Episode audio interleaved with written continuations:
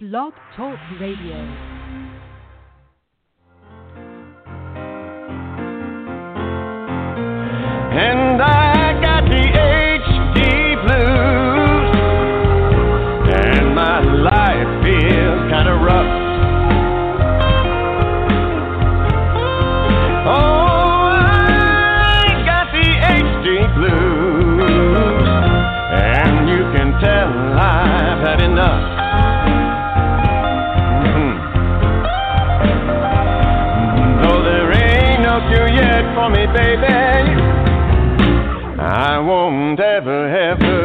Up.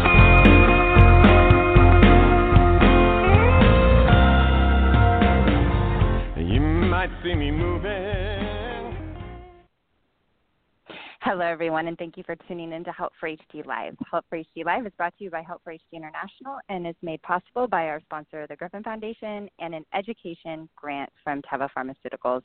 Today, we are going to be talking about challenges in placing our loved ones with HD.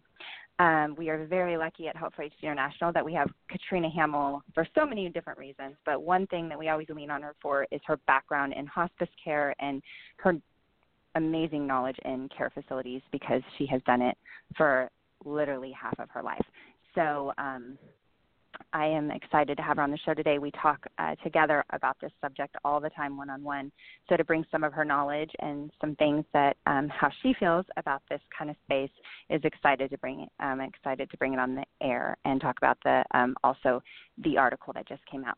So welcome to the show, Katrina, and let's jump right in and you tell us about your background in hospice care and care facilities. Sure. Hi, everyone. Um, I just I started as a teenager with you know ill family members, you know both with Huntington's and other diseases, um, as as most families have, um, and it just it started from there. I would help and assist other family members with caring for our loved ones, and slowly that graduated into um, wanting to go into some type of medical field. I did some medical assisting courses and, and things like that. But really, where my experience came from was hands on experience um, in care homes.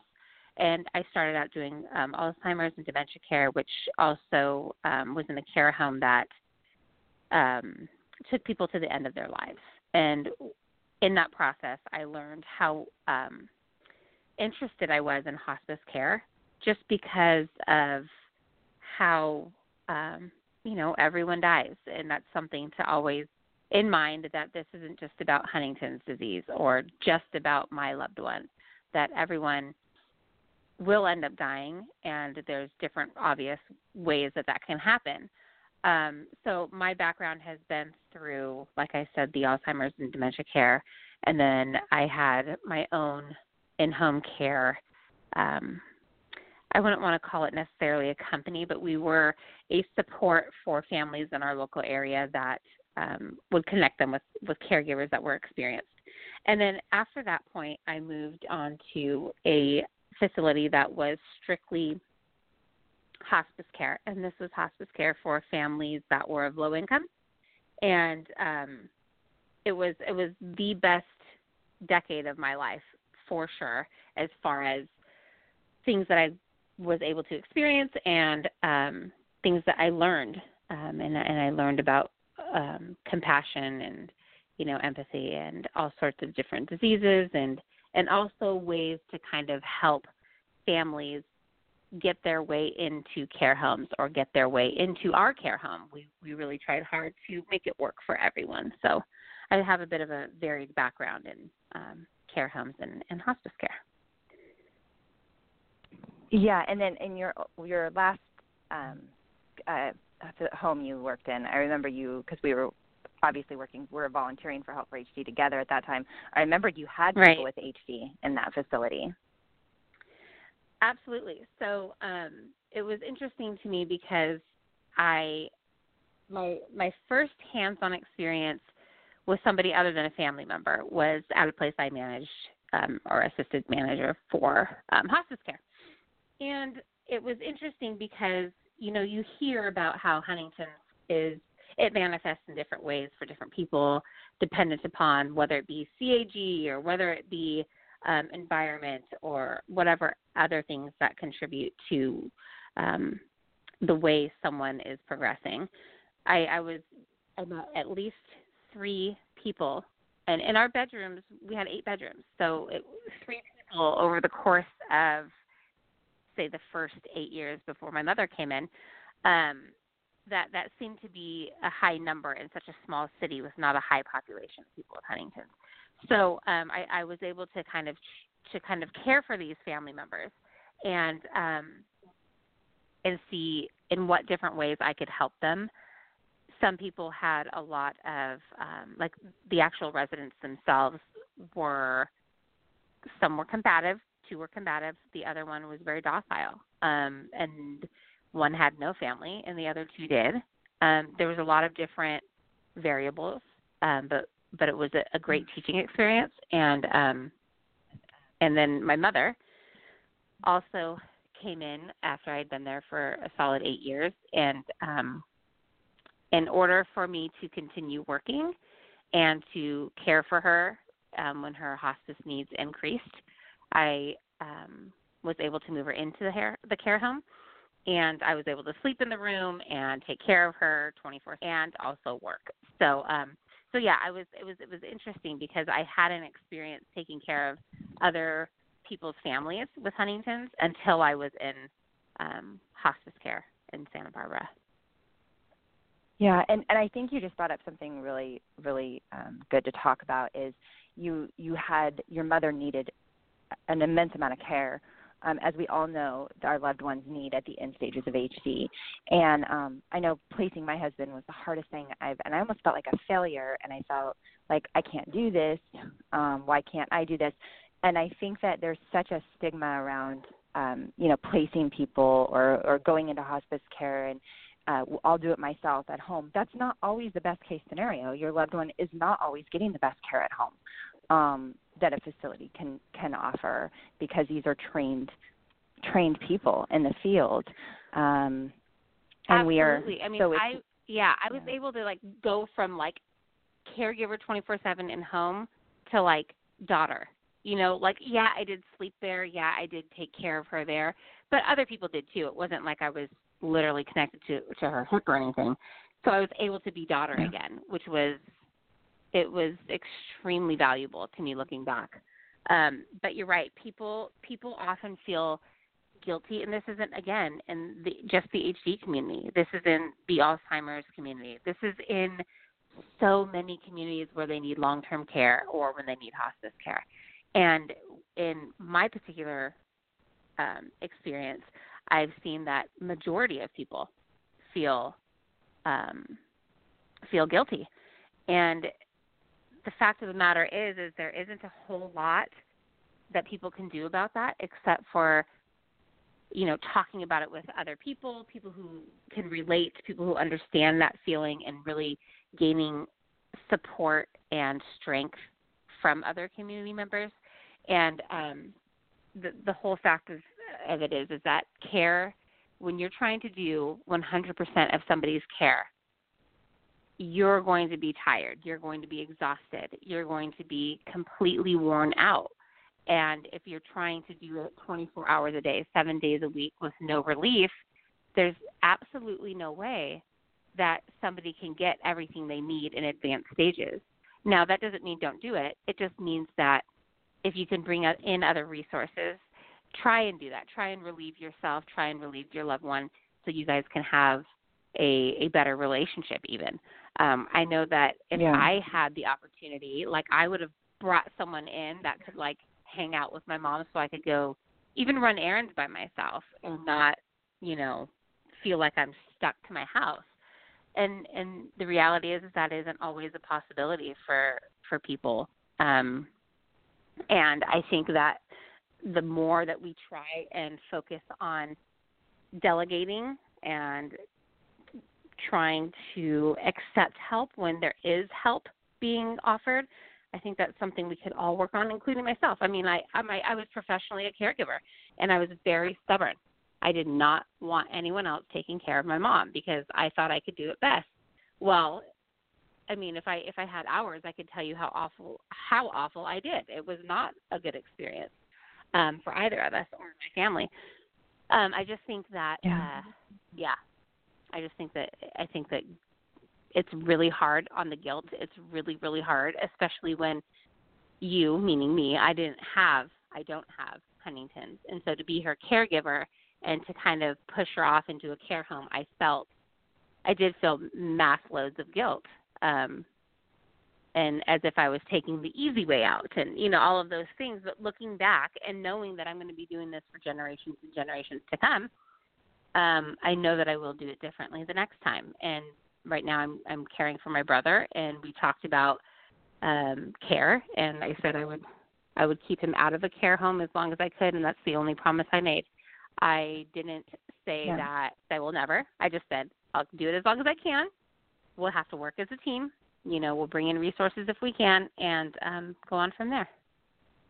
And I think that's so important what you just said because I think it's really scary when we make promises because I remember making promises to my husband not knowing what end stage of Huntington's was. I just didn't I didn't understand the immense amount of care he was going to need and I didn't understand how much I was going to have to to watch him and help him and you know I I think that you know of course in the you know mid stage motor manifest st- stages of HD and stuff we we can say oh you know yeah we're we're going to keep you know we're going to try to care we're going to care for you from home to the very end in this.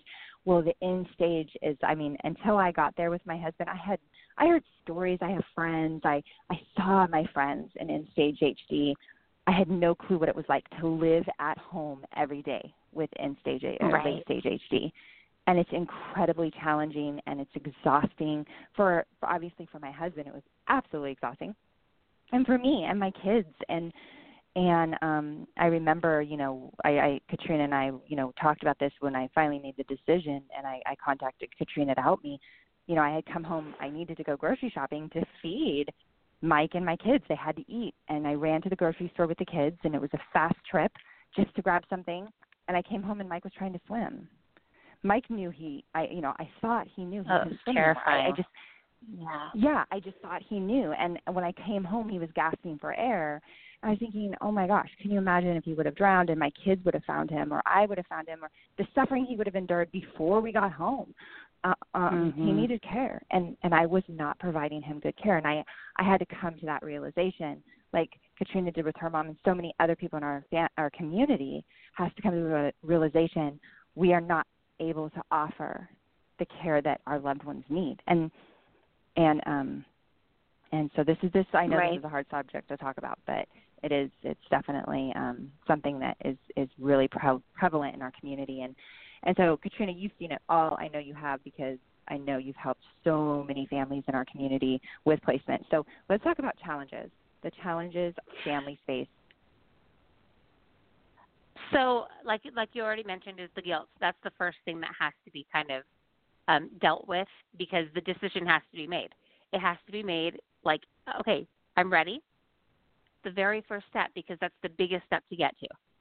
Um, and and I would say after that, it's going to depend on um, your area. It's going to depend on your family. It's going to depend on the support you have, the financial status you have, the insurance. So there's a lot of factors that goes into placement. Um, but I think just familiarizing yourself with some of the either the terminology and um, the the kind of common discussions that go on um, within when you're talking to people who are in the intake office per se.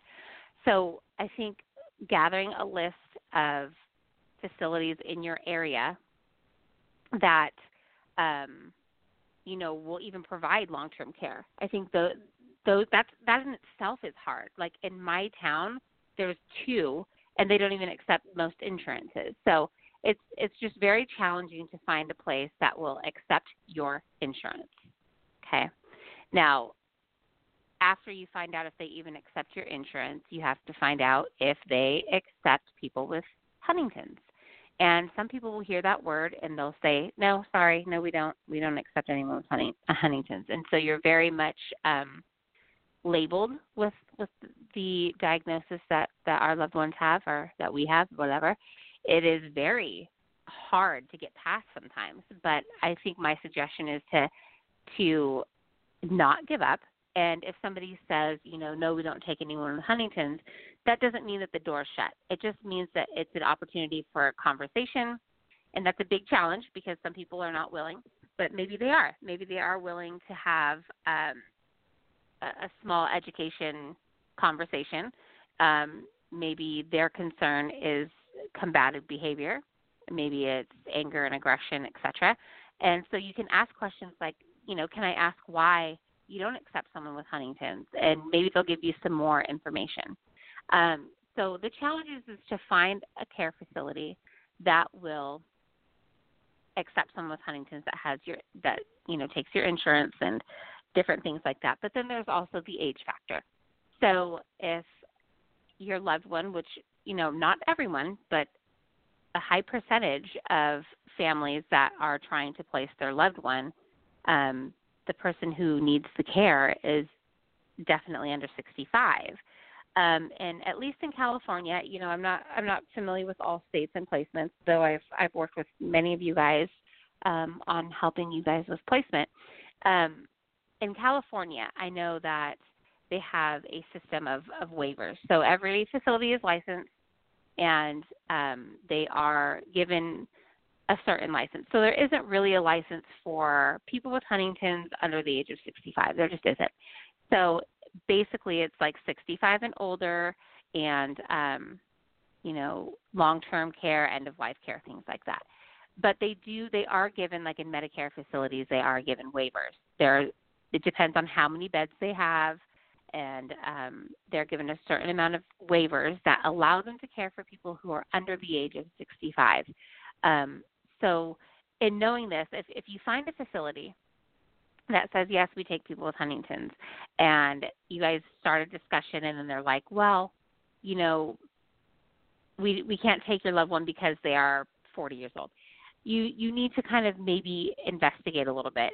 Do you guys have waivers for people under 65 and if they say yes but they're full then at least you can keep that on your checklist of let's come back to this one because things change. People leave people pass away people you know their status changes. So continue to keep that that facility on your list, but always ask about waivers because not not everyone knows about that, but it really does help um, to know when you go into conversation about different placements um, or about different um, questions that you have. So formulate a list of questions that you have for them as far as do they um, allow you to keep your loved one there all the way through hospice. You know, there's a lot of questions that need to be listed and um, gone through, which I know is a little bit more detailed in the Huntington Post um, article, which is on our website. Um, but I do I do find that the challenges are that there isn't a facility nearby, or that the facility does not take someone with Huntington, or that there is age restrictions or you know obviously the guilt factor. Um, and i'm sure there's there's many more challenges that people have faced in um, you know trying to place their loved one but the ones i'm listing are are the most frequent that i hear about yeah definitely and then um, one thing i think that was that you told me that i think is so important for people to know is one thing when we, we started the journey of looking at facilities together. Um, you said, Katie, I want you to, I don't want you to look at the fancy place. I don't want you to look at, mm-hmm. you know, the nice furniture or the, the, you know, because if they're spending all this time cleaning, cleaning, cleaning, are they caring for your loved one? And, um, and I thought that was really big for, for me because I was looking for that really nice kept place that was going to be this perfect home setting for my husband, and I wasn't. So, talk a little bit about that because I think that was really, really important that you got that through my head. Yeah, I mean, I I've worked at different types of facilities that have either been strictly for low income or, um, you know, strictly cash pay with really really good insurance. Um, you know there's been there's different types of of, of facilities and care homes and and things like that but you're right um one thing that I really learned with working in different care homes is the cleanest one was not the one that had the best care. Um, now, of course, you don't want to walk in and find it filthy because that's unsanitary and all of that. But that's not something you should look at. That's your first um, kind of decision maker.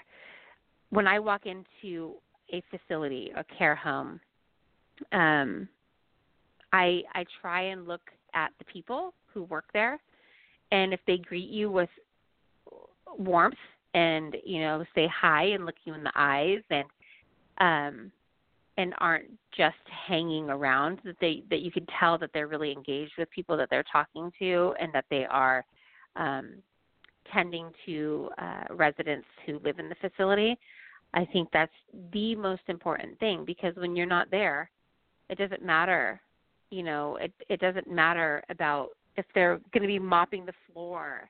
It more matters if they're going to be listening to the call out of your loved one saying they're in pain or that they're hungry or things that that actually matter about care.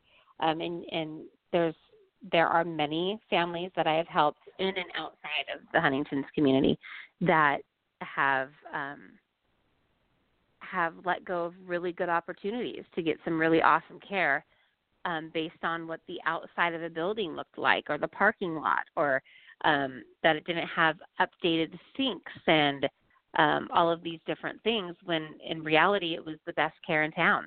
Um, so I, I think you're right for bringing that up, Katie. It's just um, you have to think about what's best for, and sometimes it's it's just about meeting the people, showing up to the place Yeah. and saying hello, and getting to know kind of their vibe. Yeah. And I know when I was um getting ready to place my husband, um the one thing you, you know when we were together and we were looking at homes and we were going down the list and we were calling um you know, I think it's it's um I think it's so challenging to decide that you that you're going to place your loved one. You go through months and months and months of battling in your head, talking to family members, talking to friends, talking to our community, talking to each other about what you're going to do, and you finally make that decision. Okay, it's in my hus- it's my in my loved one's best best um, you know the best situation for the family and for them and for for the caregiver is to place. You make that decision, and then that is the start of craziness of people denying you and Mhm. saying no and doors shutting on you and and all these different types of homes i katrina you did such a good time job explaining that to me compared you know there were so there's different types of homes and different things that each one of them does and um Right. but then you know you, you get discouraged because you go and you say okay this is it and then they say no and they say no so what advice do you have for our community that are just have been going through the challenges of placing and being denied and denied and denied what what um, Um, what yeah, encouraging th- things you have to tell them yeah, I think it's really hard. I mean, it's one of the hardest things that I have helped people do because it's not like you're all geared up and like ready for a battle. You're just you're kind of almost feeling defeated at that point. And some families are different. Some families are like, finally, the relief. I, I need this now. I've been needing it for a long time. But majority of us are thinking, oh my gosh, I just I can't believe I'm doing this. And so I think that finding people, um, even social workers at um, your local clinics, your lo- local center of excellences.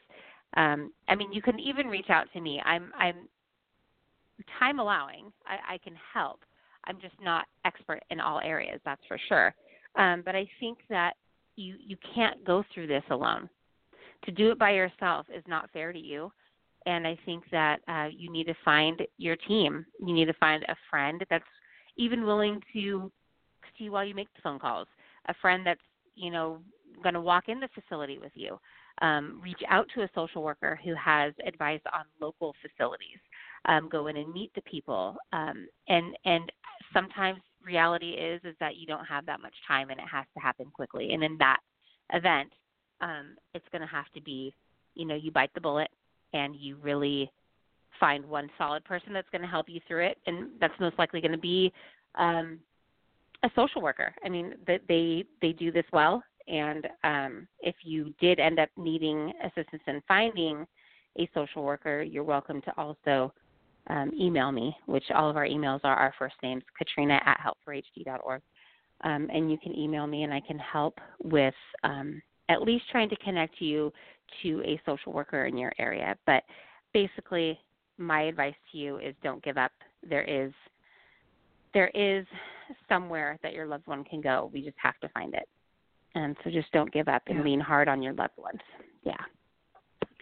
Yeah, and I I had no. It's so funny you said I didn't even think about that because I, I to about talking about that on the show, and that that's a whole nother show in itself. But um, I remember when I I walked in the first time to the care facility, and and the, my very first one, I, I ended up visiting a a lot. But I remember sitting in the intake office, and um, my I luckily had my mother with me and my sister, and uh, Katrina had just left. We had gone to some. Um, we called all the time, but that was the first meeting and I sat down and I had no clue that I was going to lose it. I, I sat there, I walked in strong.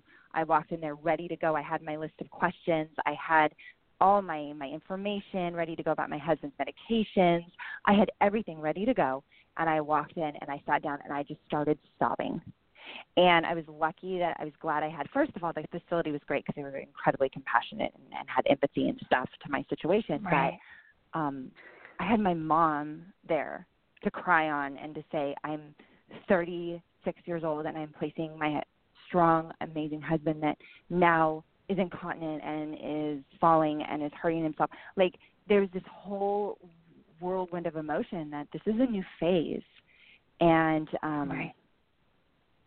and it was hard.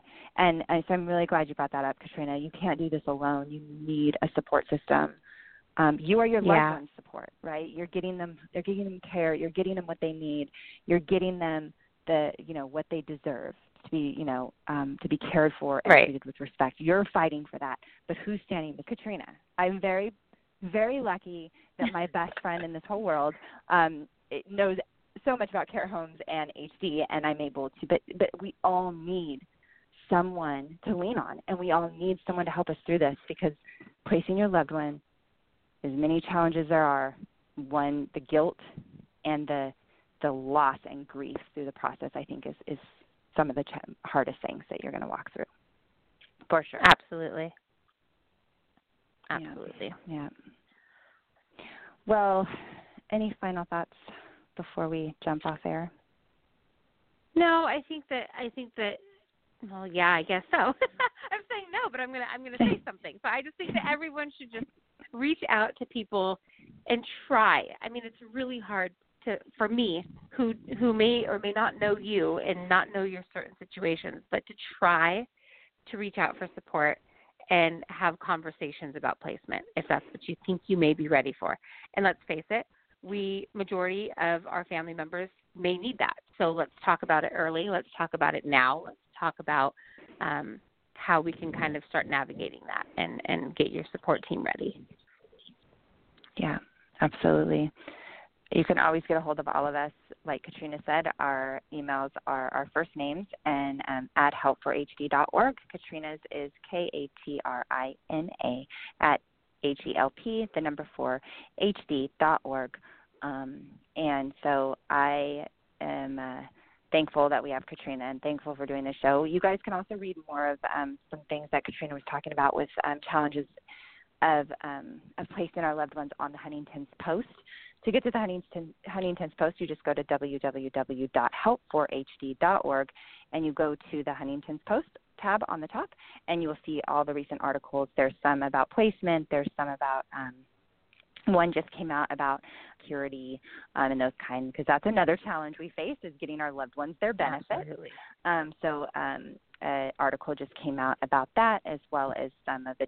And I would go back even to some of the challenging symptoms associated with HD that were written about in the month of May. They're really good articles.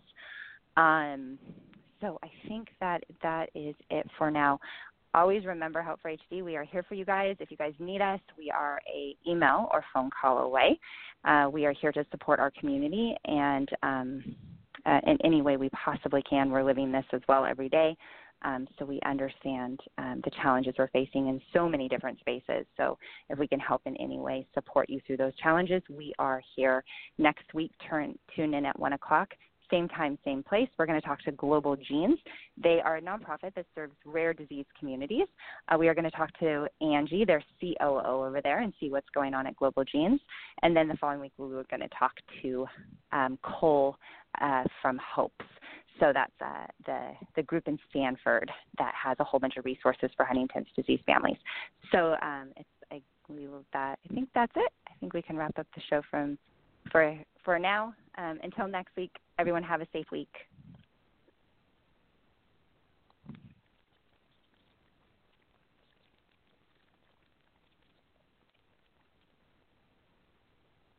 Lucky Land Casino asking people what's the weirdest place you've gotten lucky? Lucky? In line at the deli, I guess? Aha, in my dentist's office.